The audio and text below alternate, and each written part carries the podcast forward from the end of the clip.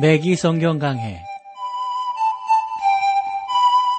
Thru the Bible 제공으로 창세기부터 요한계시록까지 강해한 맥기 목사님의 강해 설교를 보내드리는 맥기 성경 강해 오늘도 목동제일교회 김성근 목사님께서 말씀을 전해주시겠습니다.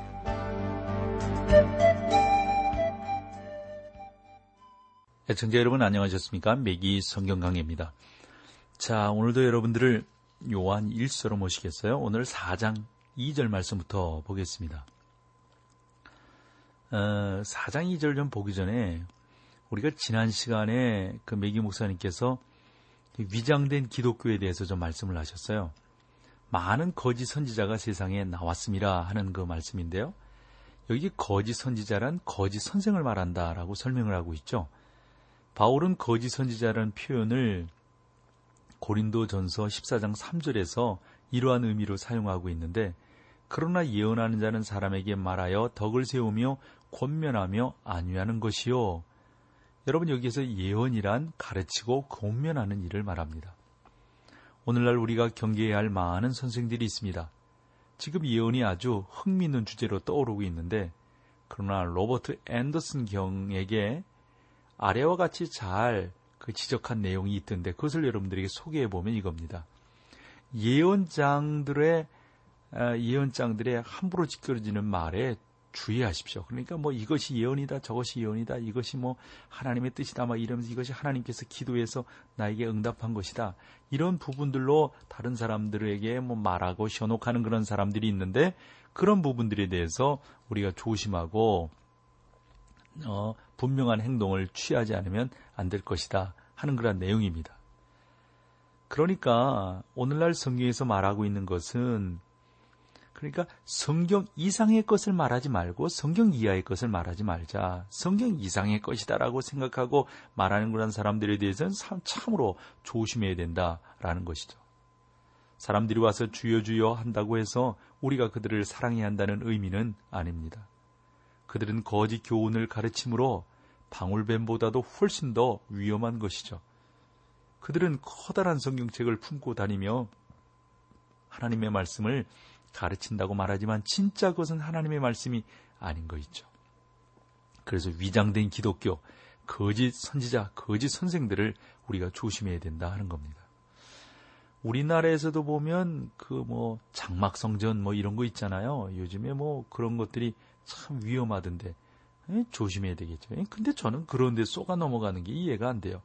아니 예수 그리스도 말고 지가 구원자라고 말하면 여러분 그것을 어찌 믿을 수 있겠어요? 우리가 그런 면에서 조심하고 온전한 모습으로 나아가기 위해서 애쓰고 수고해야 되겠습니다. 자, 이제 4장 2절로 가볼까요?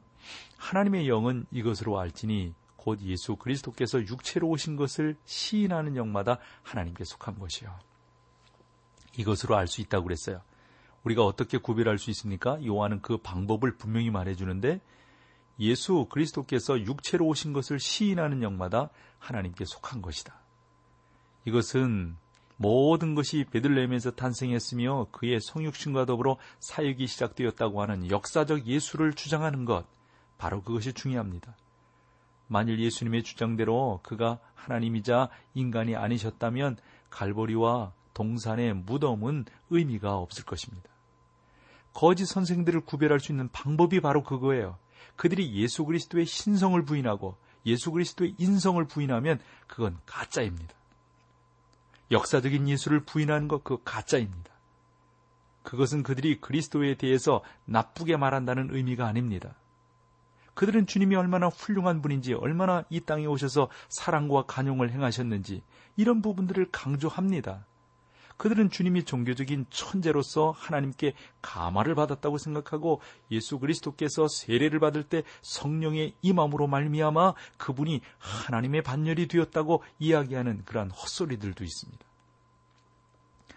그런 사람들은 그리스도가 다른 사람보다 하나님에 관한 지식이 더 많을 것이다 라고 생각을 합니다. 여러분, 아시다시피 그리스도는 슈퍼스타라는 것이죠. 그래서 Jesus Christ Superstar라고 하는 그러한 어떤 우리가 이거 오, 뭐 그것을 오페라라고 그러나요? 뭐 그 하는 거 있잖아요. 이런 부분들에 대해서 우리가 한 번 더 주의 깊게 생각을 해야 될 것이고 그냥 그냥 작품으로서 이렇게 생각하지 그 내용 전체가 예수 그리스도의 신성한 면을 강조하고 있다. 이건 아니란 말이죠. 요한은 그의 복음에서 말씀에 대해서 말하고 있습니다. 그 말씀은 누구입니까? 그는 하나님이시고 만물을 창조하셨고 또 육신이 되어서 이 땅에 오신 분이십니다. 어디에 오셨습니까? 베들레헴에 성육신으로 오셨습니다. 여러분이 성육신과 그리스도의 신성을 부인할 때 십자가의 사역을 부인하는 것이 된다고 하는 것을 아셔야 합니다. 왜냐하면 그 모든 것이 그리스도의 신분에 달려있기 때문입니다. 거짓 선생은 그리스도를 칭찬함으로 갈기갈기 찢어버리고 있습니다. 오늘날 많은 사람들이 주 예수님은 이러한 대접을 받고 있습니다. 그러나 그는 자기의 주장대로 바로 하나님 자신이십니다. 요한은 초대교회 당시 노스틱 이단의 두목과 만나지 않았나 싶어요. 그들 중에는 그리스도가 세례받을 때 예수님 속으로 들어왔다가 갈보리에서 떠나버렸다라고 말하는 사람들도 있습니다. 이것은 하나님의 말씀이 가르치는 교훈이 아닙니다.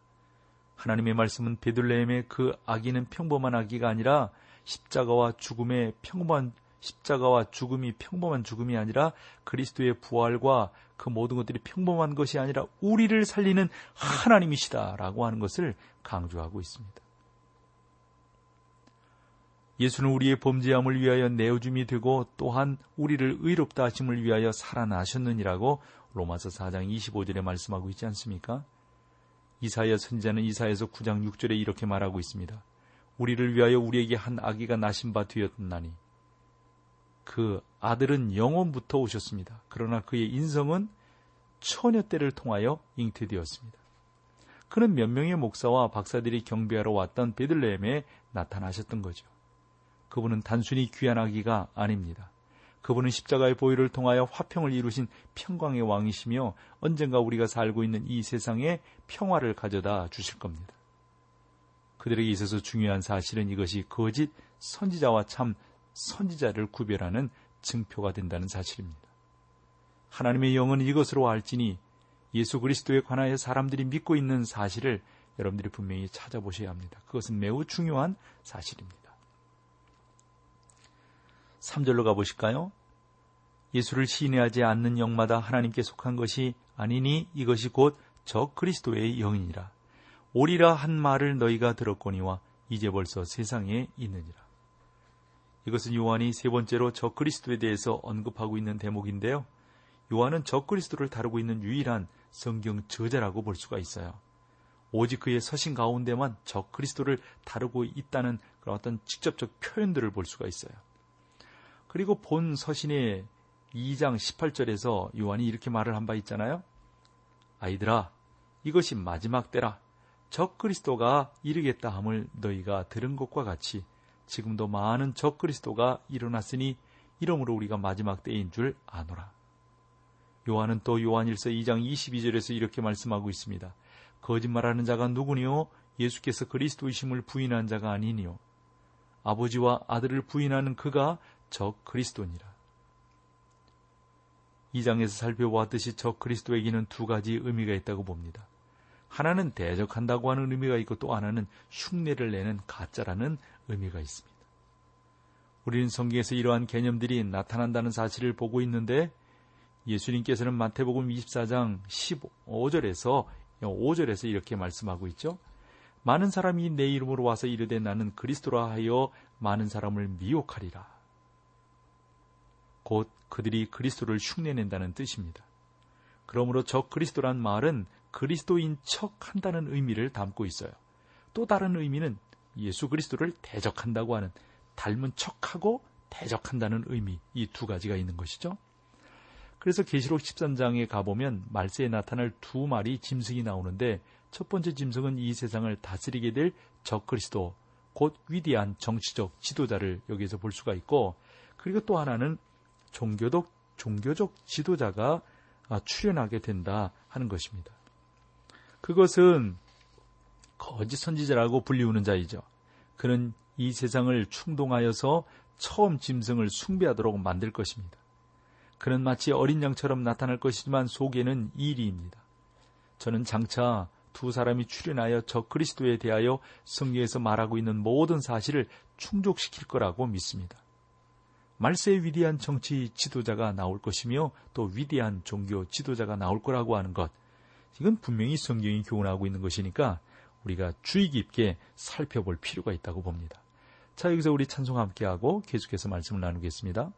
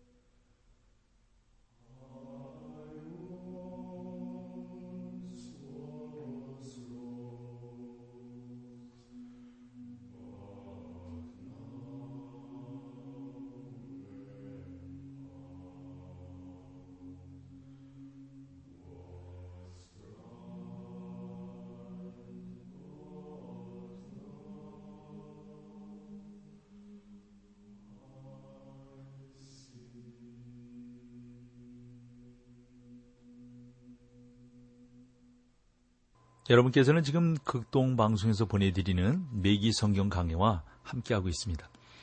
요한이 계속해서 강조하고 있는 내용이죠. 말세에 적그리스도가 나타나게 될 것이다. 이것에 대해서 메기 목사님은 적그리스도를 두 종류로 구분하고 있어요. 하나는 정치 지도자가 나오게 될 것이고 또는 위대한 종교 지도자가 출현하게 될 것이다. 우리의 현대 문명은 적그리스도의 출현을 향하여 가고 있다고 볼 수가 있어요. 위대한 종교 지도자가 나타날 것이고 세계의 모든 종교들은 그의 지도력 아래 통합되게 될 것입니다. 오늘날에도 그러한 움직임이 나타나고 있다고 봅니다. 또한 정치적으로도 동일한 움직임을 보이고 있죠. 한 사람이 다스리는 통합된 세계를 향하여 나아가고 있는 것이죠. 그래서 지역 지역이 연합을 하고 그 연합한 지역이 또 연합을 해서 새로운 지도자를 뽑는 것을 우리는 보게 됩니다. 그는 일시적으로 이 세상의 평화를 가져다 주겠지만 지금까지 볼 수 없었던 무서운 때가 오게 될 것입니다. 그래서 2장 18절에서 요한이 이렇게 말씀한 바 있었어요. 지금도 많은 적 그리스도가 일어났으니 여러분 오늘날 적 그리스도를 대적하는 많은 사람들이 있지만 그들은 적 그리스도는 아닌 것이죠. 그들은 이 세상을 마치 끝장낼 수 있는 그때를 향하여 이끌려가는 거짓 선생들이다 라고 볼 수가 있습니다. 사장의 처음 6절은 일부 사람들이 삽입된 내용으로 부르는 그러한 부분입니다만 이것이 여러분 삽입된 내용은 아니라고요. 혹여 삽입된 내용일지라도 요한이 경고의 불빛을 여기에서 비추고 있는 것만은 틀림이 없지 않습니까? 그는 사랑이 사랑이 지식과 총명으로 검토되어야 한다고 말합니다. 우리는 신자들을 사랑해야 하지만 소위 신자들 가운데는 거짓 선생들이 많다는 사실을 명심해야 합니다. 우리는 영을 시험해야 합니다. 왜냐하면 우리 주변에는 거짓을 가르치는 거짓 선지자들이 많기 때문입니다. 요한 당시에 그리스도의 인성을 부인하는 가현설 주의자들과 셀린투스 노스틱 주의자들이 있었다는 사실을 우리가 다시 한번 기억을 해야 합니다. 그들은 또한 그리스도의 신성마저 부인을 했지요. 그들은 그리스도를 아주 기묘한 방법으로 이해를 했어요. 참 머리도 어느 정도 좋아야죠. 너무 좋으면 이게 복잡해져요. 어떠한 이유 때문에 하나님의 백성들은 항상 속기 쉬운 사람들로서 이렇게 존재해 있었단 말이죠. 참 원체 가머니 이설로 쏘기니까 뭐 이거 어떻게 우리가 받아낼 수 있겠어요. 로버슨 박사가 소위 최근에 유행한 영적 기만이라고 부르는 현상에 많은 신자들이 희생되고 있다 이렇게 주장하고 있습니다. 그러므로 요한은 거짓 선생들이 그리스도의 성육신을 부인하는 사실에 대해서 우리에게 많은 시간을 들어서 경고해주고 있다고 봅니다. 동정녀 탄생이 중요하지 않다고 말해서는 안 됩니다. 어떤 사람이 그리스도인이 동정녀 탄생을 부인할 수 있습니까? 라고 물었어요. 결코 부인할 수 없습니다. 왜냐하면 바로 거짓 선지자들의 증거가 동정녀 탄생을 부인하는 것이기 때문에 그렇습니다. 동정녀 탄생을 무시할 때 세상의 죄를 위하여 죽으신 속죄의 죽음과 육체적 부활을 무시하는 것이 되기 때문입니다. 말하자면 기독교 신앙을 파괴하는 것입니다. 그렇기 때문에 오늘날 많은 사람들이 동정녀 탄생을 부인하고 있죠. 그리고 이러한 현상은 거짓 선생들이 많이 활약하고 있다는 사실을 암시해 주고 있습니다.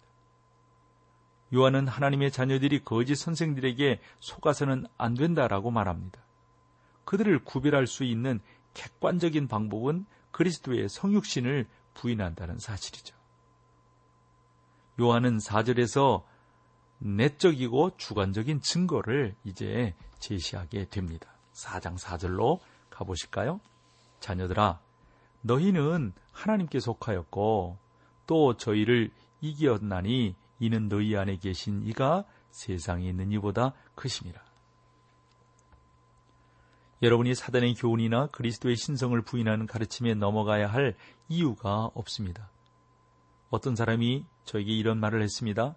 나는 어떤 교회를 다녔는데 그 교회 안에서 상당히 높은 지위에 있었다고. 내가 구원을 받자 눈을 떴다고. 그리고 내가 잘못된 자리에 있다는 사실을 깨달았다고. 왜냐하면 그들이 그리스도의 신성을 부인하고 있었기 때문이다 하는 겁니다. 그래서 그는 그 교회를 나오게 되었던 거죠. 사랑하는 여러분, 그가 교회를 왜 나오게 되었을까요? 진리를 계시해 주시는 하나님의 영이 그 안에 온전함을 비치게 되니까 그 안에 있을 수가 없었던 거예요. 이는 너희의 안에 계신 이가 세상에 있는 이보다 크심이라. 그러면 오늘날 여러분들이 거짓 선생, 거짓 선지자, 그리고 거짓 교훈에 속아 넘어갈 이유가 없는 것입니다. 우리는 하나님께 나아가서 성령께서 가르쳐 주기를 간구해야 합니다. 여러분이 성령님과 교제하고 있다면 성령님께서 그 문제를 분명히 밝혀 주실 것입니다.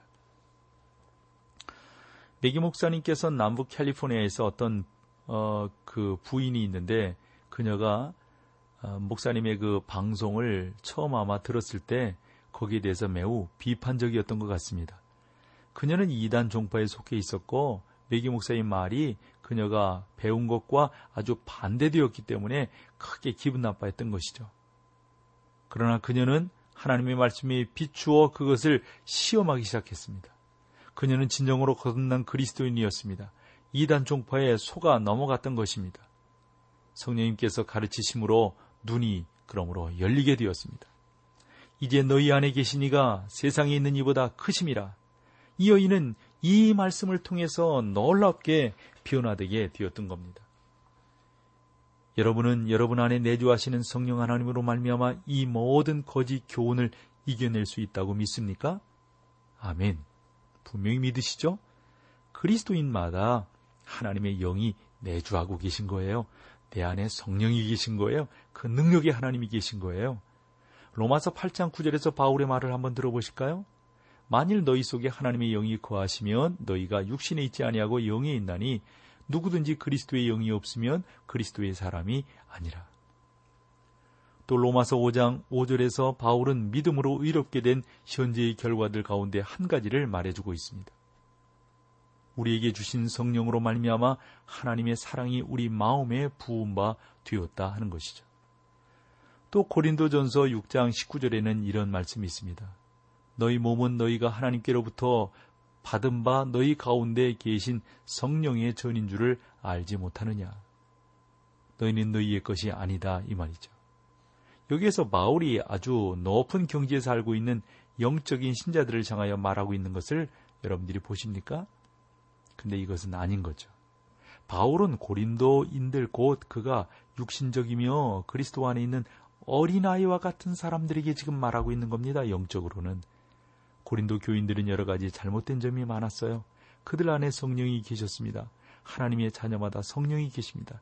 이러한 이유 때문에 오늘 저녁에 천사가 나타나서 우리가 말해야 할 것들을 가르쳐 줄 필요가 없다는 겁니다. 멀리하거나 무시할 수 없습니다. 성령을 멀리하면 또 성경을 멀리하면 하나님의 영이 여러분들을 인도해 주시기를 기대할 수 없는 것이죠. 저는 사람들로 하여금 말씀에 사로잡히게 하려고 노력을 합니다. 왜냐하면 하나님의 영이 사람들의 마음을 열어주고 우리가 살고 있는 세상으로부터 그것들을 지켜주는 그런 놀라운 은혜가 있다는 사실을 우리가 깨달아야 하기 때문입니다. 요한은 우리에게 우리가 사람의 교훈을 시험할 수 있다고 말을 하는데 이러한 시험은 용액이 산성치를 알아보지 못하여서 리트머스 시험지에 넣는 것과 같은 것이죠. 이것은 그 교훈이 그리스도의 성육신을 부인한지를 알아보는 시험입니다. 사랑하는 성도 여러분, 그것이 여러분 안에서 어떠한 모습이 되고 있는지 한번 심도 있게 생각을 해 보시겠습니까? 사랑하는 성도 여러분, 그것이 저 그리스도의 정신입니다. 여러분은 그 교훈을 떠나서는 따라서는 안 됩니다. 그것은 그리스도와 비슷할지는 모르지만 적 그리스도입니다. 그리스도의 적이 됩니다. 일반적으로 이러한 거짓 선생들은 매우 호감을 주는 사람들이죠. 그들 중에는 많은 사람들이 은사를 받았으며 육체적으로 크게 매력을 풍기기에 끌려가고 있습니다. 그러나 하나님의 말씀으로 매력을 풍기기를 원합니다. 하나님의 말씀에 크게 기뻐하고 놀라운 은혜를 소유한 자로서 세상에 영향력을 미치는 저와 여러분이 되기를 소망합니다. 그러나 하나님의 말씀으로 시험해 보아야 합니다. 왜냐하면 성령님께서 계셔서 우리의 인도자와 선생이 되시기 때문인 것이죠. 이와 같은 은혜가 저와 여러분 가운데 넘쳐야 되겠어요. 그런 은혜가 저와 여러분을 두루 감싸 주시기를 간절히 소망합니다. 자, 오늘 여기까지 할게요. 함께 해주셔서 고맙습니다.